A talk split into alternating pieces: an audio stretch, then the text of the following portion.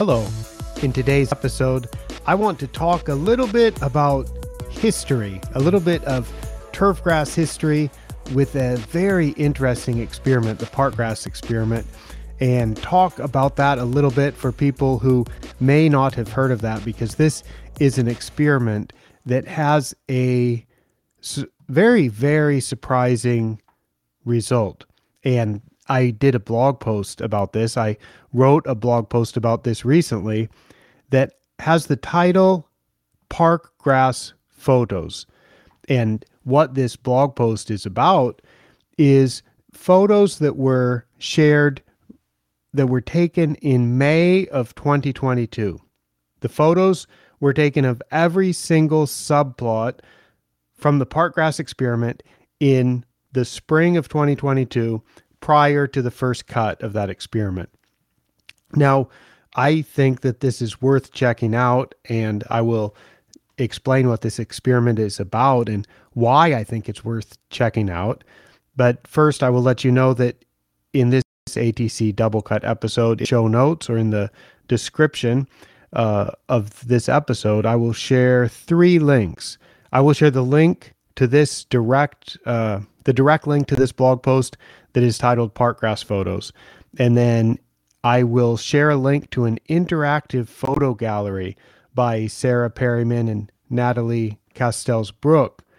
And they put together this photo gallery that shows the parkgrass subplots in May of 2022. So I will put a direct link to that. And I hope that after watching this or listening to this, you will be intrigued enough that you will want to check it out and see what you can find there in that interactive photo gallery. And then I will also share a link, a direct link to an article that I wrote with Frank Rossi about the parkgrass experiment, and we called it uh, The Fight Against Dogma. And by the end of this episode, I hope you will understand why we called that The Fight Against Dogma in the title. So, the park grass experiment, for those who have not heard of it, is an experiment that was started in 1856. That is 166 years ago, and it's it's on what was originally a hay meadow, a hay meadow north of London at the Rothamsted Estate in Hertfordshire. That's a little bit north of London, and it is on the Rothamsted Research Station, which was formerly the estate of John Bennet Lawes. John Bennet Lawes became wealthy because he had a patent on the manufacture of superphosphate fertilizer. He was in the fertilizer business in the 19th century, in the Victorian era in England, and he became wealthy. And he was very interested in fertilizer experiments. He was very interested in agricultural research. And so he turned his farm, his estate, into a research station, basically. And he employed a chem- chemist, uh, Joseph Henry Gilbert, I believe his name was. Yes, it was John Bennet Lawes who had the Rothamsted estate, and Joseph Henry Gilbert was a chemist he employed. And they did a lot of really interesting experiments. And some of these experiments were so interesting and so impactful that they've continued to the present day. And these are termed the long term experiments or the LTE. Um, and if you go to the Rothamsted website, I think they have an entire section devoted just to these experiments.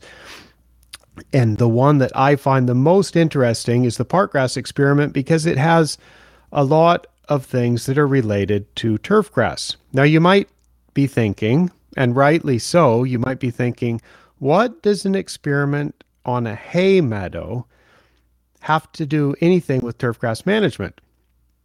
Well, I would like to explain because uh, when this experiment was started back in 1856, and that was a long time ago, right? That's 166 years ago. It's before the Civil War in the United States. It's before Charles Darwin published his famous book on the origin of species. This experiment was started a long time ago, and the experiment was designed to test the effects of different fertilizers on hay yield and on the quality of hay to be fed to animals. Because back then there were not tractors, so hay was the fuel of the day.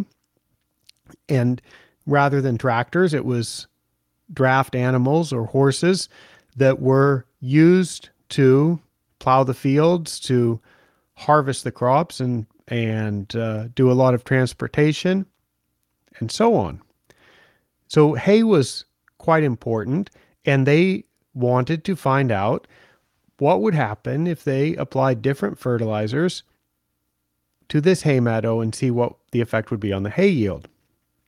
But something very surprising happened right at the start of the experiment.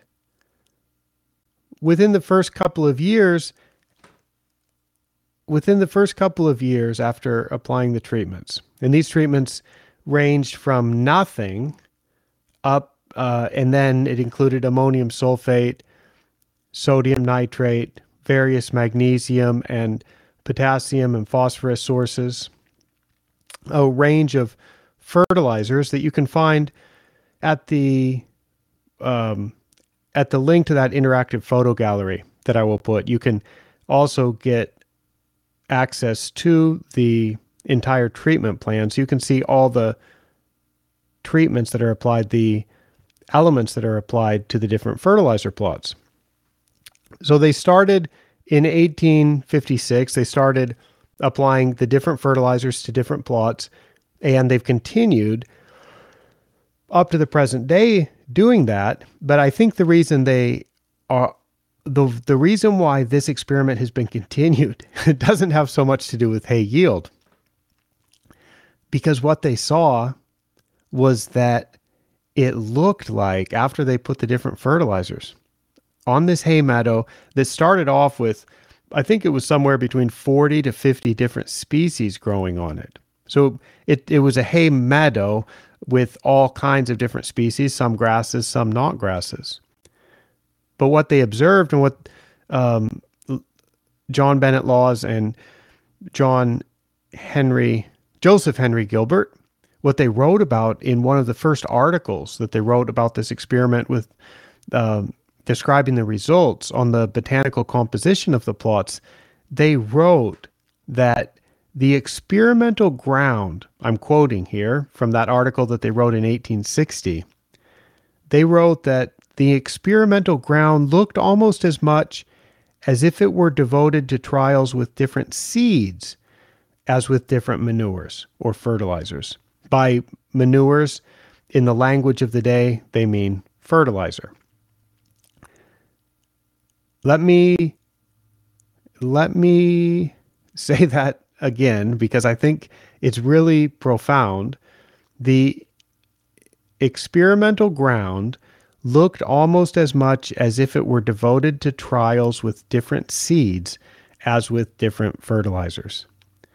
So they found as soon as they took this hay meadow and they put different fertilizers on it, different plants grew or or some grant gra- some plants proliferated with one type of fertilizer treatment and other plants did not grow so well. One plant was dominant or um, different plants were dominant in different plots. Now, this is fascinating to me because it, well, I guess just reading about it, it, it's not quite so fascinating. Maybe it's interesting to me or fascinating that the experiment is that old, but it wasn't until I saw it with my own eyes and saw how different the grasses are or how different the weed pressure is. I'm, I'm speaking about this from a turf grass perspective. So I'm thinking of this as golf course turf, sports turf, lawn turf, that type of turf where generally we would prefer grasses and generally we would prefer finer grasses rather than coarser grasses. So I don't really want Holcus lanatus or Yorkshire fog. Now, there's a lot of that on some of the plots at the park grass experiment, but there are other plots that have absolutely no Hol- Holcus lanatus. There are some plots that are dominated by sweet vernal grass, by fine fescue, and by common bentgrass or colonial bentgrass, brown top bentgrass, as it's called. There are other plots that have a lot of dandelions. Some plots are absent, they have no dandelions whatsoever. And some plots have the original amount of species, something like 45 different species growing on the plot, just like something similar to what a hay meadow in the mid 19th century would have been in that part of England. And then other plots are down to just a few species. Sometimes they're down to just a few species of grasses. So you think, okay, from a lawn management perspective or a golf course fairway or golf course rough or golf course putting green management perspective, wouldn't it be nice to have a 80 or 90% reduction in weed pressure if we could just choose the right fertilizers? Or perhaps it's about avoiding the products that are going to lead to conditions that allow all of those weeds to grow. There's something that is applied that allows the dandelion to grow or that allows the clover to grow. And so this is something that is worthy of study. And when you see it for yourself and stand on the plots and see the striking dis- difference as you stand on one plot and you move one meter away or one move three feet away into another plot with different soil chemistry and different fertilizers applied and see the species composition is completely different. It when you see that it I, well at least when I saw that I was like wow the fertilizer we apply really really matters. So I'm going to encourage you to check out this interactive photo gallery because I've been to the Parkgrass experiment many times since I think the first time I went there was 2004 or 2005. And I've been back, I think maybe I've been there in total five to 10 times. And I've been there at different seasons of the year. I've been there in the middle of winter and I've been there in June. Um, I've been there in May. I've been there in July. I don't know that I've been there in the autumn, but uh, definitely I've been there in winter and I've been there in summer and I've been there in spring. And it's really, really interesting to see with my own eyes, but I never went and took a picture of every single plot and I wasn't ever there. Well, I didn't I didn't think to take a picture of every single plot and every single subplot. And I was so excited to see that Sarah Perryman and Nathalie Castells-Brooke had put together an interactive photo gallery. And there's a direct link to this in the notes.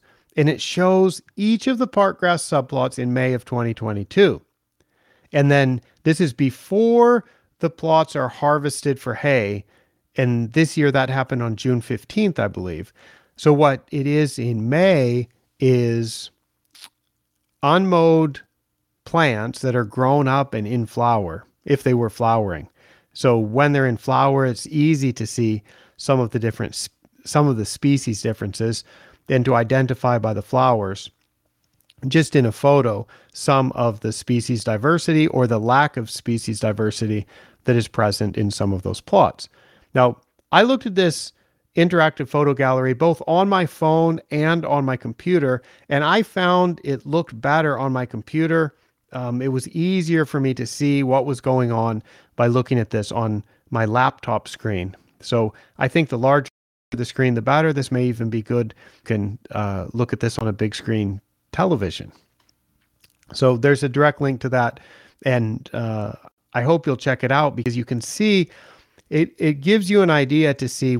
Wow, you put lime. You know, you can have this this turf. Well, I call it turf. It's a hay meadow, but some of these look surprisingly like a nice lawn, like like the type of lawn that I'd like to have. If I would just mow it a little bit more frequently than this hay meadow is mown, and if perhaps uh, maybe I rolled it a little bit or something. Some of the maintenance techniques that can be used to produce fine turf. Um, some of these plots look like wow, I I could work with that if I just had turf grass maintenance equipment instead of hay harvesting equipment. If I mowed this 20 times a year instead of harvesting it for hay once or twice a year. But then you look and, and say, wow, you take that soil and you lime that particular fertilizer treatment to a pH of seven, and all of a sudden it's like you can't see grass anymore because there's so many, so many broadleaf plants, so many, so many plants that are not grasses. And you can also look at some of the plots that get nitrogen only and you think, hmm, that looks pretty good. And then you then you see the plot that gets nitrogen plus phosphorus and potassium and you think, whoa, there's there's more just pure grass growing in the nitrogen only plot and you get a lot of other things from a turfgrass manager's from a turfgrass manager's perspective i think we could call those undesirable things. We will see those in the plots that get elements other than nitrogen. So it's interesting. I I hope everybody that is intrigued about this will someday have a chance to go there in person. But the next best thing, um, other than watching some of the videos that uh, that you can find about park grass on uh, that are that are published by by Rothamsted, this interactive photo gallery is really good because it it shows all of the plots, all of the subplots. It says what the fertilizer treatment was, what the pH is that it's limed to, and how many species are growing on the plot. So it will give you an idea. Now, I I mentioned that Frank Rossi and I have written an article about this uh, called "The Fight Against Dogma," and in that we describe some of the key results from this experiment. I'll talk about the dogma a little bit later, but now let me share my screen. For those of you watching, I'm going to share something share a different screen and I'm going to share that article and read something that one of my turfgrass heroes, Charles Vancouver Piper, wrote about this experiment. Um, let's see. Now, if you don't know who Charles Vancouver Piper is, he was the first chairman or director of the USGA Green section. And Charles Vancouver Piper wrote the very famous book, the Piper and Oakley book called Turf for Golf Courses, which was published in 1917. And then I believe the USGA Green section was started in 1921 and Piper lived for a few more years, and he was very active in the work that he did with the green section. He was employed by the United States Department of Agriculture, and he was the world's leading agrostologist or turfgrass scientist at that time. I um, I'm going to read to you what he wrote about this, and I think I think it's uh, it, it just blows my mind how long this experiment has been happening. it uh, let's see. So in 1924, um, Charles Vancouver Piper, the first chairman of the USGA Green Section, he wrote in the bulletin of the Green Section of the USGA about the Rothamsted experiment station and the park grass experiment. All right, I'll um, a quote from him. At the Rothamsted Experiment Station near London, England, an extensive series of experiments in the fertilizing of grasslands has been carried on continuously for nearly 70 years. That is since 1856. Mike uh, interjecting here to say that I was laughing earlier and I'm laughing now because I think it's just amazing that when Piper went there a hundred years ago, almost a hundred years ago, the he was writing about the experiments had been already uh, ongoing for nearly 70 years at that time. The experiment had been going on um, for longer than Piper had even been alive. So uh, I'm going to go back now uh, to the uh, to what he had to say about it. Specifically, the tests are on a clay loam soil, and the results are measured in hay yields. While the maintenance of grassland for hay crops is not the same thing as its upkeep for producing turf, nevertheless, the Rothamsted work is not without bearing on greenkeeping. It must be borne in mind that the results of parallel experiments in fertilizing differ with the soil and with the climate. Also, that the effect of fertilizers on such hay grasses as timothy and orchard grass does not directly concern golf courses. It is also to be remembered that there are many English plants that do not occur in America and vice versa. Naturally, the behavior of such plants cannot be compared for the two countries. But with those limitations borne in mind, the Rothamsted results nevertheless carry lessons of high importance in the growing of golf turf. The results correlate so closely with experiments in this country that they must be regarded as highly significant. So, Piper explained all of the reasons why we should be cautious about trying to make a direct transfer of information from an experiment like the park grass experiment to what we do with golf course turf because um, there's different plants, it's a certain type of soil, it's a certain English climate, and so on, and it's hay yield and not greenkeeping. But he he he said that with those limitations borne in mind, keep keep those limitations in mind, then the Rothamsted results nevertheless carry lessons of high importance in the growing of golf turf. The results correlate so closely with experiments in this country, by that he means in the United States, that they must be regarded as highly significant. So Piper thought in when he wrote this in 1924 that this was something that is highly significant to um, to greenkeeping and to greenkeepers in the United States. And um, I'll bring up the blog post again. And I think so too. And Frank Rossi and I thought so too when we wrote that article. And um, I guess I can mention some of the dogma part now.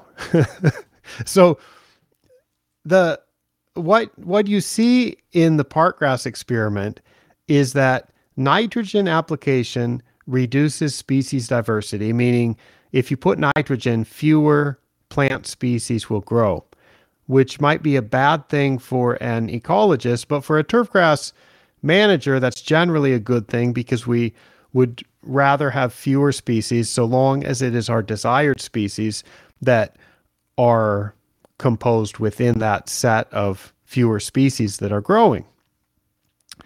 So, nitrogen application reduces species diversity. Nitrogen application also favors the growth of grasses over other types of plants. So, adding nitrogen reduces what turf managers would consider weeds. And Frank and I also wrote, and I'll quote here Another striking ecological observation is that adding lime, that would be calcium carbonate, phosphorus, or potassium will increase the abundance of non grass species.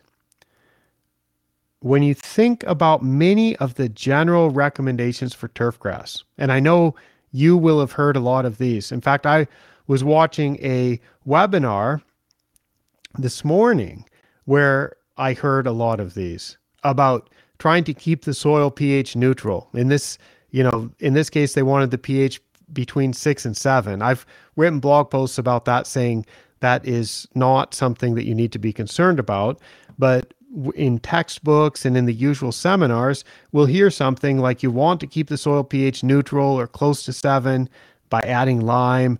You want to apply complete fertilizers to make sure you know people talk about nutrient availability and you know making sure that you've got enough calcium and enough magnesium and enough phosphorus and enough potassium. And a lot of that is dogma.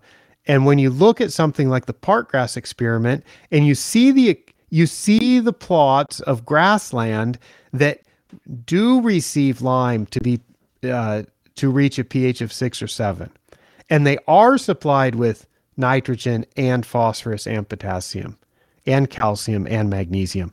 And you look at that, and that is not something that we would ever want to manage as turf grass because it is full of broadleaf plants and coarse grasses. But if you look at some some of the best plots there, generally from a turf grass perspective, um, the actually the meadow that gets nothing is pretty nice if you would just mow it and roll it. But even better than that is the plot that gets just ammonium sulfate. And it's gotten ammonium sulfate for 166 years. And it hasn't gotten limed. So it's extremely acid and it's not perfect, but it doesn't have any broadleaf plants growing in it.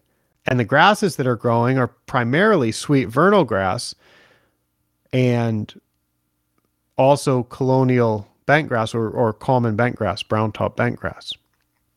I think there may be a little bit of fine fescue in there as well.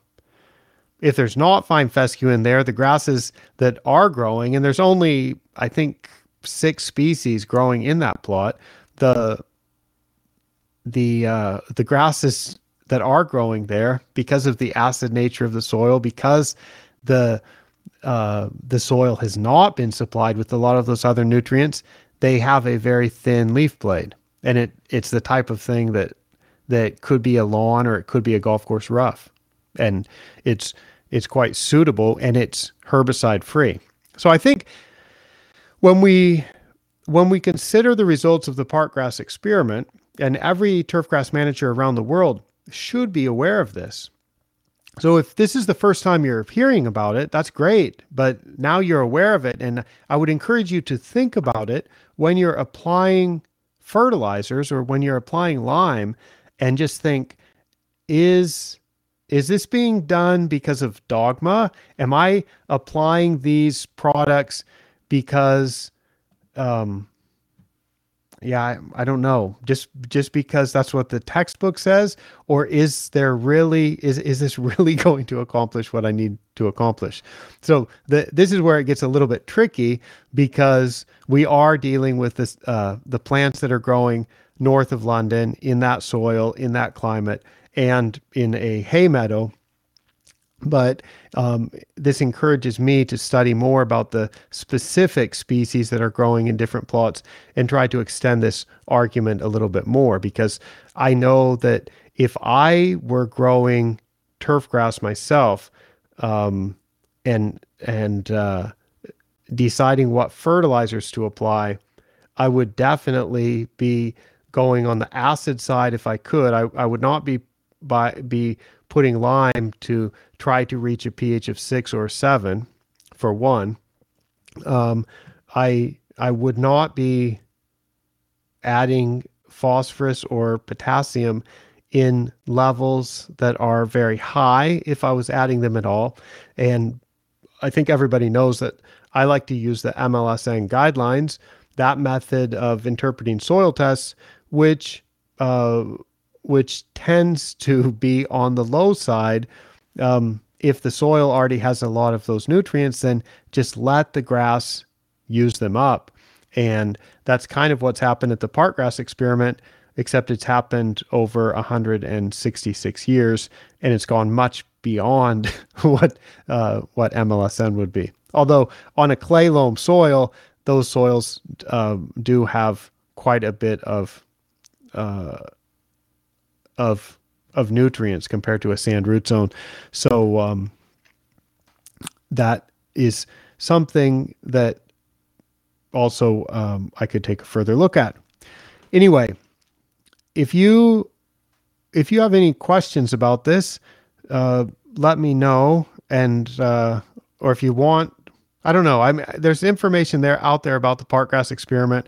I will try to share another video. Um, I think it was who who did that. I'm not going to name names because I might misspeak. Uh, but I, there's another video about the park grass experiment that I will throw into the notes also so that anybody can watch that because the park grass experiment is really cool and so it's it's just amazing because some of the plots look like uh, it's like weeds that are as tall as I am and uh, and that's just from fertilizer and then you can walk 50 meters away and you can find another plot that has grass that is about uh,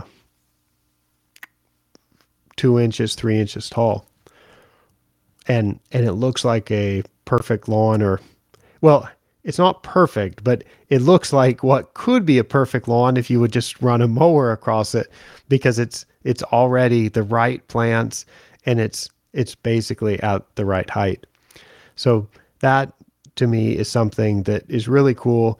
And I am so grateful to the people at Rothamsted who realize that there's people all around the world who are interested in this type of experiment and who have gone to the trouble to put together this interactive photo gallery. So you can see that. I hope you will. And uh, I will be back again soon with another episode of the ATC Double Cut. Thank you all so much for listening. I will sign off now. For ATC from Olga, Washington, I am Micah Woods.